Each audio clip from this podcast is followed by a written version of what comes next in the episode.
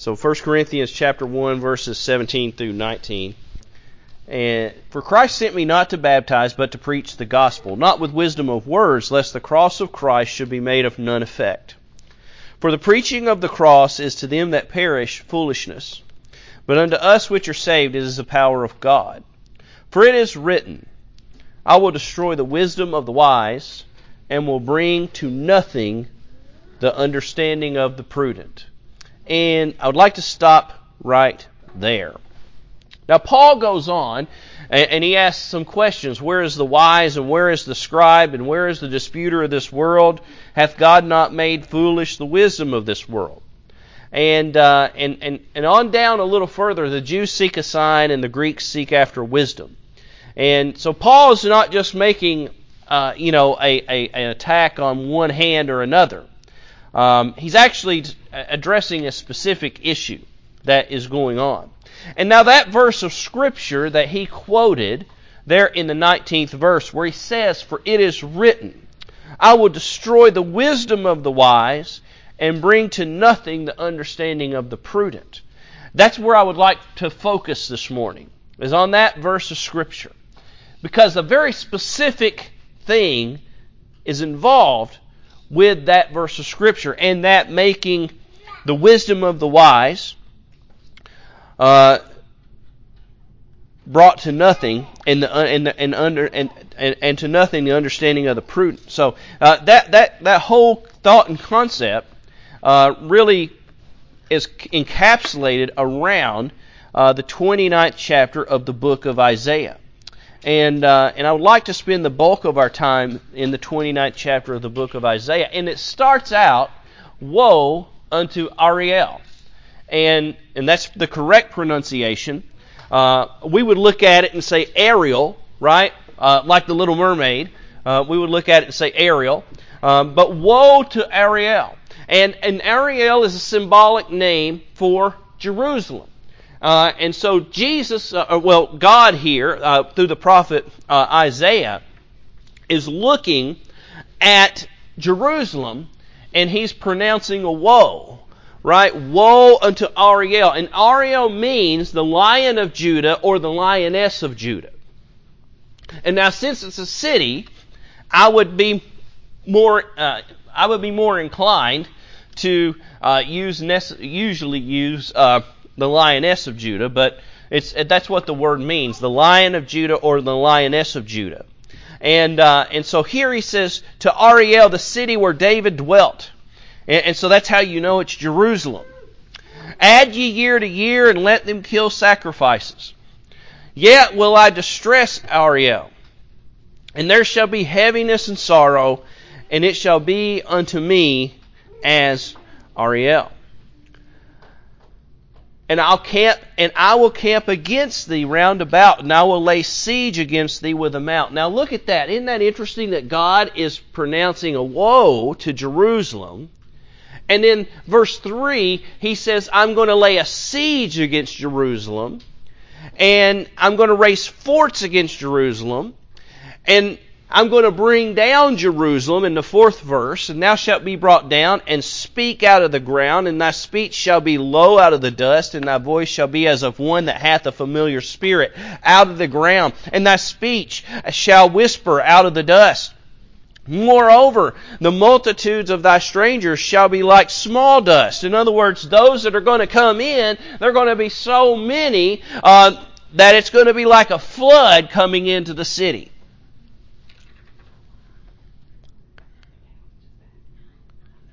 And the multitude of the terrible ones shall be as the chaff that passes away. Yea, it shall be at an instant suddenly. That's the way judgment always comes from God at an instant, suddenly. You're not prepared for it uh, because if you were, you would have done things to avoid it. Uh, but being found worthy of that judgment It always comes upon you suddenly. When you read about the judgment falling upon the antediluvian world, uh, Mo, uh, uh, Noah, uh, while he was preparing the ark, proclaimed righteousness the entire time. Uh, and then the day that he entered in the ark, God closed the door and it started to rain. The moment the first drop fell, judgment had been declared. And in an instant, it rained and rained and rained. Forty days and forty nights were the waters upon the face of the earth, and everything that wasn't in the ark was, was destroyed. And the earth was created anew. Likewise, in the plains of Sodom and Gomorrah, when Abraham had negotiated with God, starting with 50 and working his way down to 10, if there's 10 righteous people in that city, I will spare it. And the angels of God goes into Nineveh, or, or not Nineveh, goes into um, Sodom and Gomorrah, and uh, and there in Sodom and Gomorrah, they go to the the house of Lot, uh, and uh, and the and the inhabitants of that city uh, take notice of those two uh, angels of God that had came to visit Lot, and, and they had come to him, uh, and they wanted them, and the Bible says that they wanted to know them, and that means they wanted to know them sexually, and and and and he uh, and he fought against it. And the angels of God uh, struck them with a blindness, and they gave Lot a commandment, and they said, "Get out of this city, you and your house." And Lot and his daughters and his wife they left, and uh, and they ta- they gave them a commandment. They said, "Once you leave, never look back, for if you look back, you'll become a pillar of salt." And we know what Lot's wife did, didn't she? She looked back. And I've thought about that. Why would they tell Lot not to look back? It's because God's people don't rejoice in the destruction of the wicked, and they don't even get to. They're not even privy to see it. when we think about the day of judgment, the righteous will be judged and will be taken into everlasting joy. Before the wicked are judged, aren't they? First, he says to those on the right hand, Come, you blessed of my Father. Then he says to those on the left hand, Depart from me, you cursed.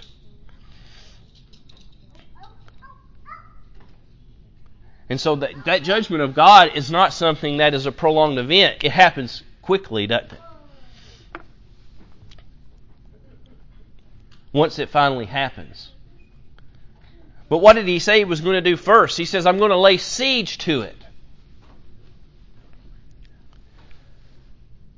And it's going to be a, an innumerable host that will lay siege against it. We oftentimes read scriptures and say God's army is a righteous is, is an army of righteous individuals that He raises up. We should never say that we know exactly. And we should never get to a point where we think we know God more than what we actually think we do. And I want to touch on why I said that.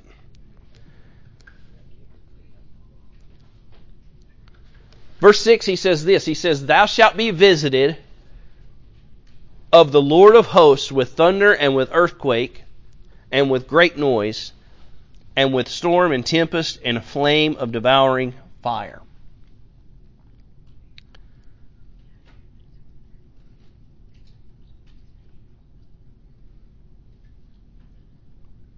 And you say, well, those are all things that we generally think of, isn't it, when we think of Judgment Day? There'll be an earthquake.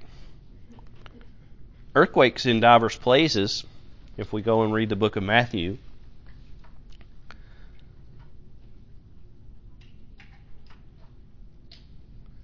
Peter tells us that the earth will be destroyed with a fervent heat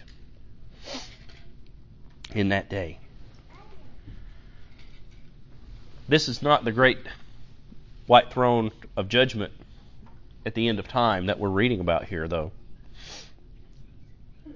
Because he continues on in the seventh verse, he says, In a multitude of nations that fight against Ariel, even all that fight against her and her munition, all that distress her, and shall, as a, a dream of a night vision, or shall be as a dream of a night vision.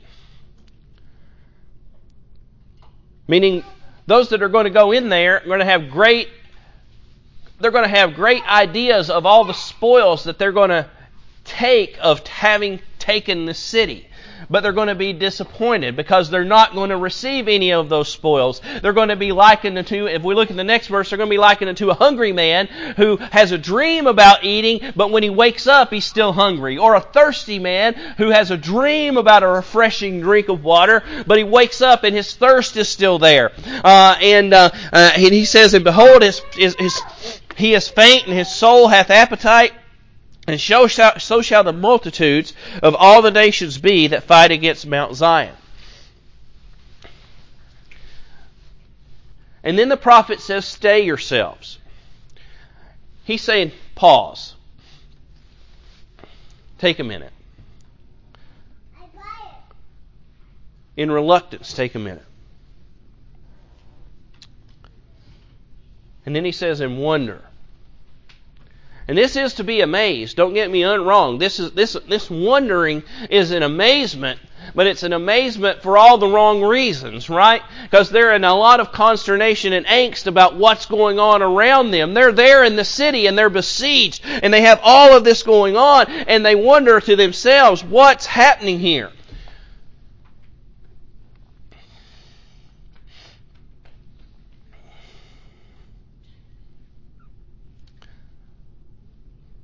Well, Jerusalem's being destroyed. That's what Isaiah is prophesying. It's the destruction of Jerusalem.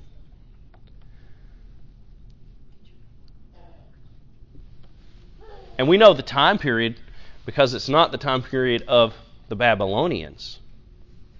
Because if we look at what's going to happen afterward,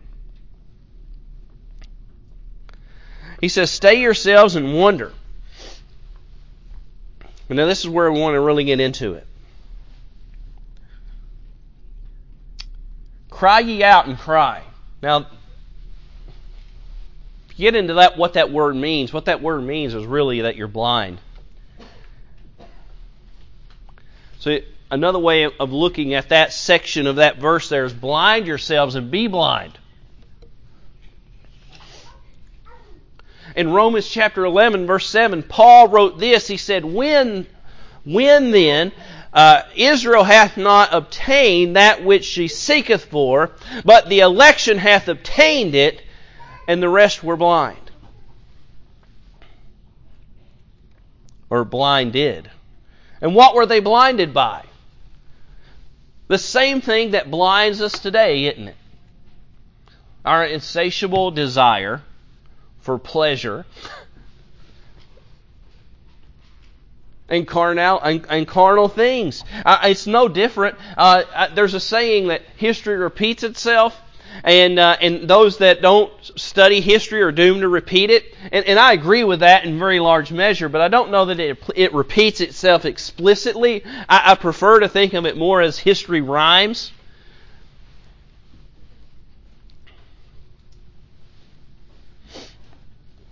It rhymes. And he says this blindness that you're in, you're going to be like one that's drunken, but you but you haven't uh, you haven't drunk any wine, and you're going to stagger, but you haven't drank any strong drink. Uh, but the reason they appear as drunken and as blind is because the Lord hath poured out upon you a deep sleep.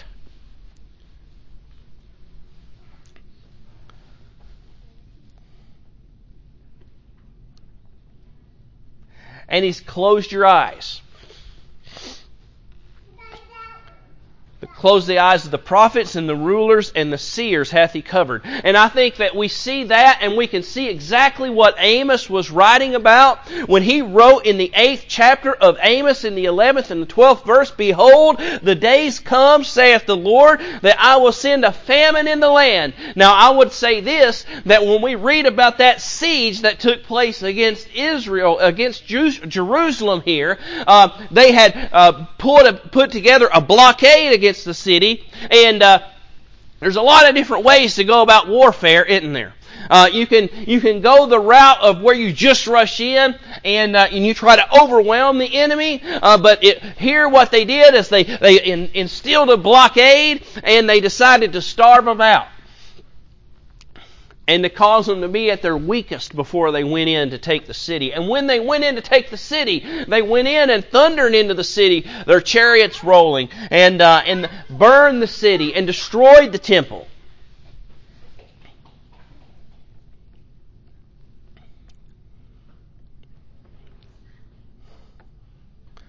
So they had a famine in the land literally then. But Jesus is taught, or God is prophesying of another famine. Uh, and Amos talks about this and he says, But I will send a famine into the land. Not a famine of bread, nor a thirst of water, but of hearing the words of the Lord. And that's the famine that causes all of this, is because they got so far away from God uh, that they did, they did not hear anymore. Thus saith the Lord.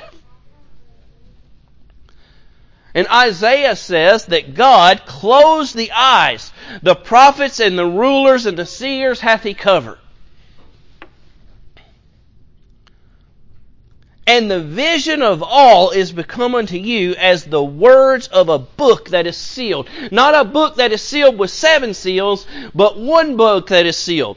And I believe Isaiah is talking about his own book.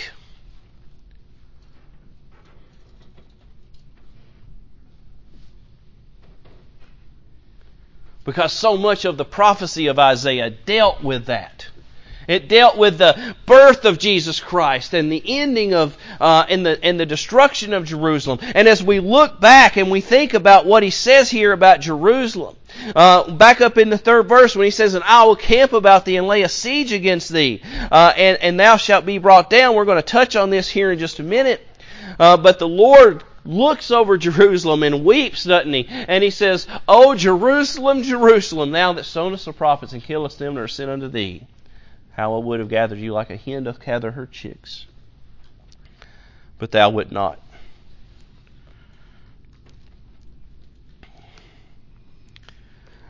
Amos says this of that famine not of water, but of hearing the words of the Lord, of bread and water, but of hearing the words of the Lord. It says, And they shall wander from sea to sea, and from the north even to the east, and they shall run to and fro and seek the word of the Lord, and shall not find it.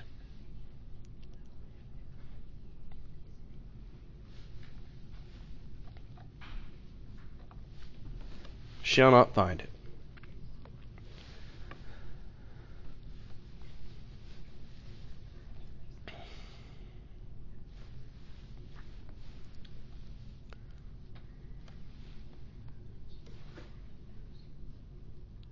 In the 11th verse of the 29th chapter, it says this And the vision of, uh, of all is becoming to you as the words of a book that is sealed. I think I think Isaiah is talking about his own book here, his own scroll, which men deliver to one that is learned. They deliver to one of the book. they deliver to somebody who should be able to tell you what's in the book, right?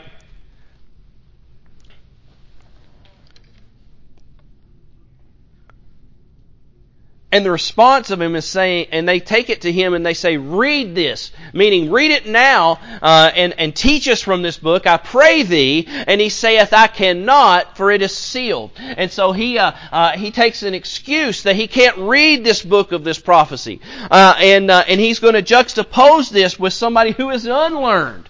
Uh, and he says this in the 12th chapter, or 12th verse.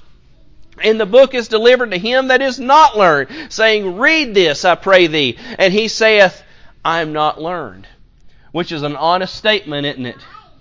And it shows that the former statement wasn't unlearned. Not that he couldn't open it. He could open it, but he couldn't read it and understand it. He's just like the eunuch that Philip ran into in Acts chapter 8 verse 31 when he asked him, do you know what you read? And he said, how can, how can I except some man should guide me? What that really means is how can I except some man should teach me? And he desired Philip that he would come up and sit with him and where he was studying studying was in the 61st verse of the book of Isaiah. If we go to the day that Jesus was there uh, in uh, in the synagogue, uh, and Jesus stood up before the synagogue to read out of the book of Isaiah. Uh, he says this in Luke chapter 4 verses 18 through 21, The Spirit of the Lord is upon me because He hath appointed me to preach the gospel to the poor, and He hath sent me to heal the brokenhearted, to preach deliverance to the captives, and recovering the sight of the blind, to set them at liberty that are bruised,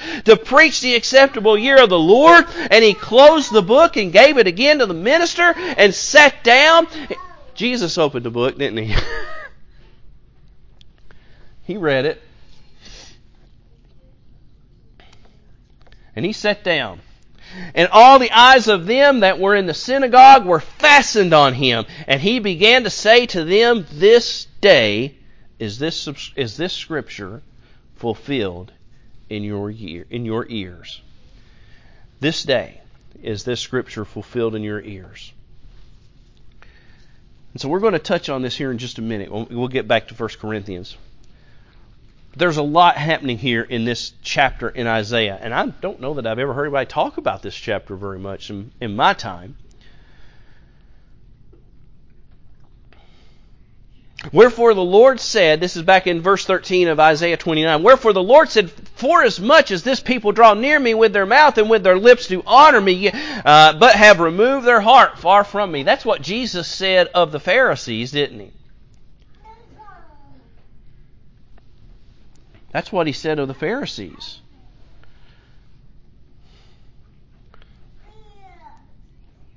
We'll go even further and their fear toward me is taught by the precepts of men. What does he mean there?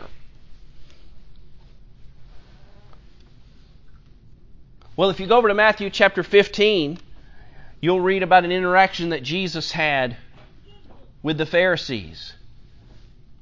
And they were talking about upholding the commandments.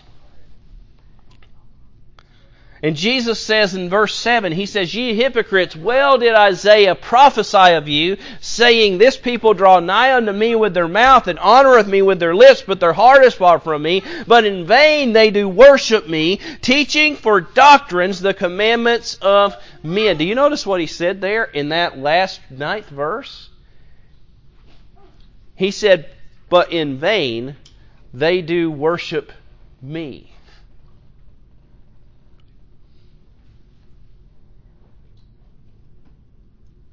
He's said, I'm God, and you worship me in vain because you worship me predicated upon the commandments of men. We talked about the law this morning and the commandments of God, but Jesus gave us another one, didn't he? Now is commanded all men everywhere to what? Repent.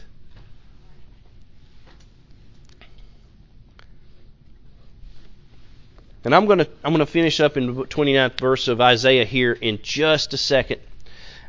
And therefore, behold, I will proceed to do a marvelous work among this people, even a wa- marvelous work and a wonder, for the wisdom of their wise men shall perish, and the understanding of their prudent men shall be hid. And so, there's that verse of Scripture that Paul's using in 1 Corinthians. So, why is he using it that way?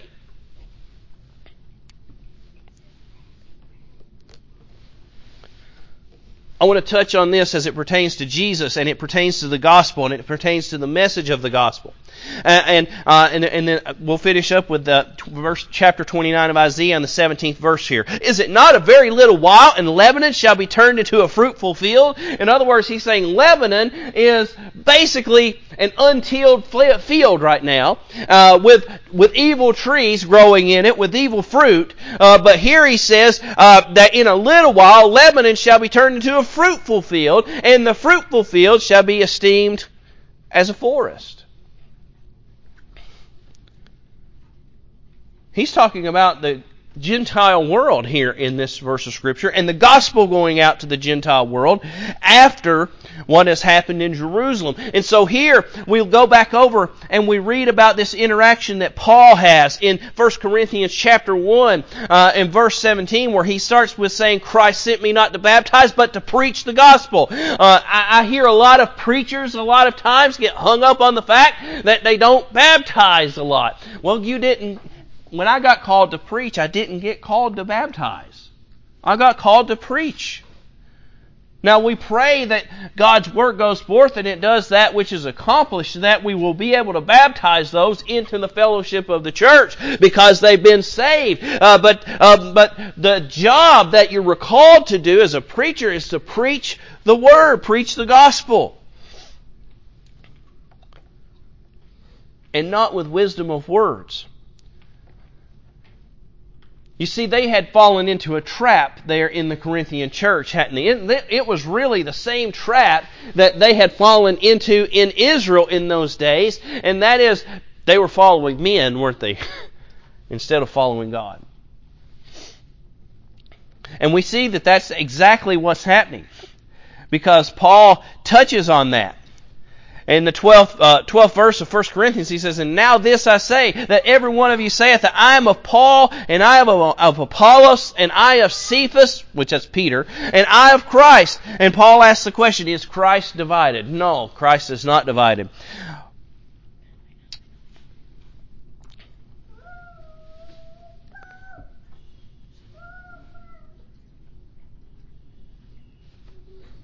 I believe it's a Paul planted or is it Apollos planted and Paul watered?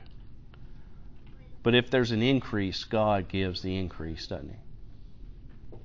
God gives the increase. God gives the increase. There's a warning being given here, isn't it? Don't follow men. Don't worship men. We worship God. We follow God. We do what God has for us to do. And that's what He's telling us to do here. And, and He touches on uh, what caused the destruction of Israel as an example for why they needed to not fall into this error. Follow the gospel. Follow those traditions that are based in the gospel. And anything else, let it go. Let it go.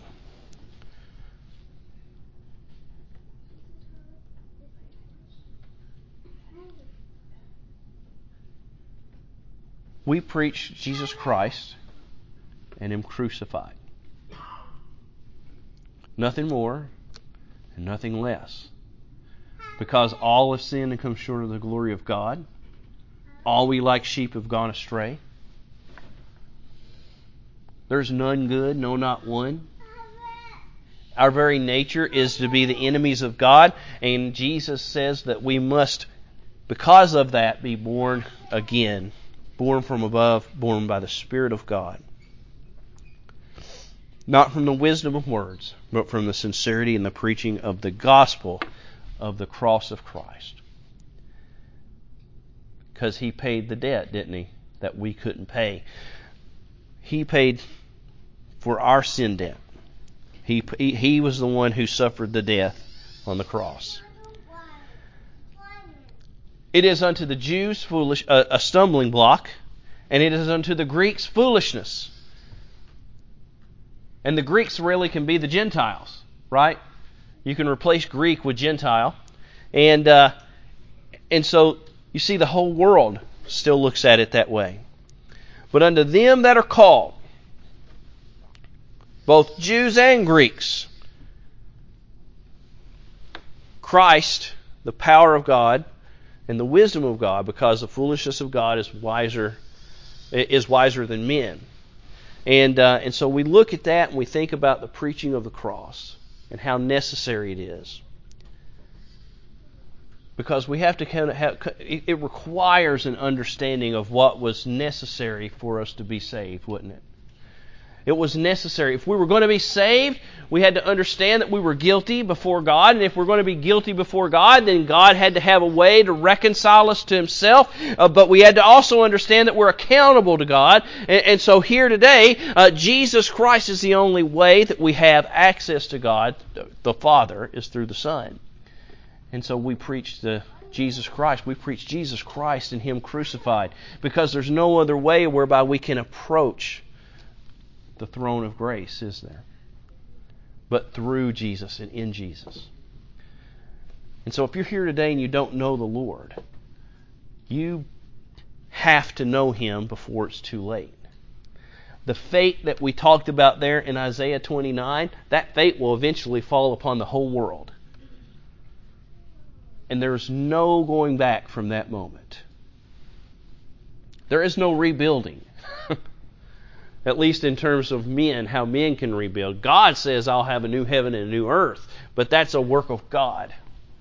It's not a work of men. And so we, we want to look forward and we want to push forward and we want to worship God in sincerity and truth. God's a spirit, and it's how He desires to be worshipped in, in, in spirit and in truth. And so here this morning, let's worship God. And let's give God the praise for everything that He's done. He had to end one so that He could establish another, didn't He?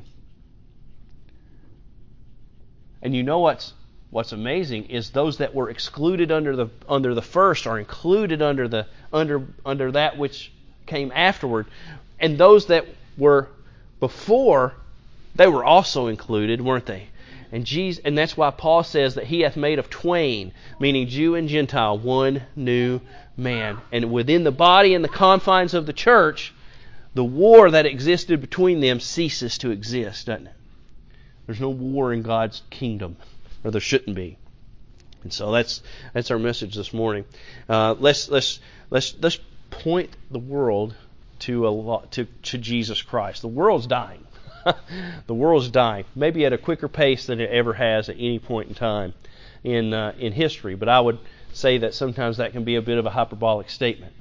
But the world's dying nonetheless, whether it's slow or fast. The world's dying, and uh, and it needs to be pointed to the only Redeemer that the world has, and that's Christ Jesus. He's the one who died on the, on the cross of Calvary so that we could be saved.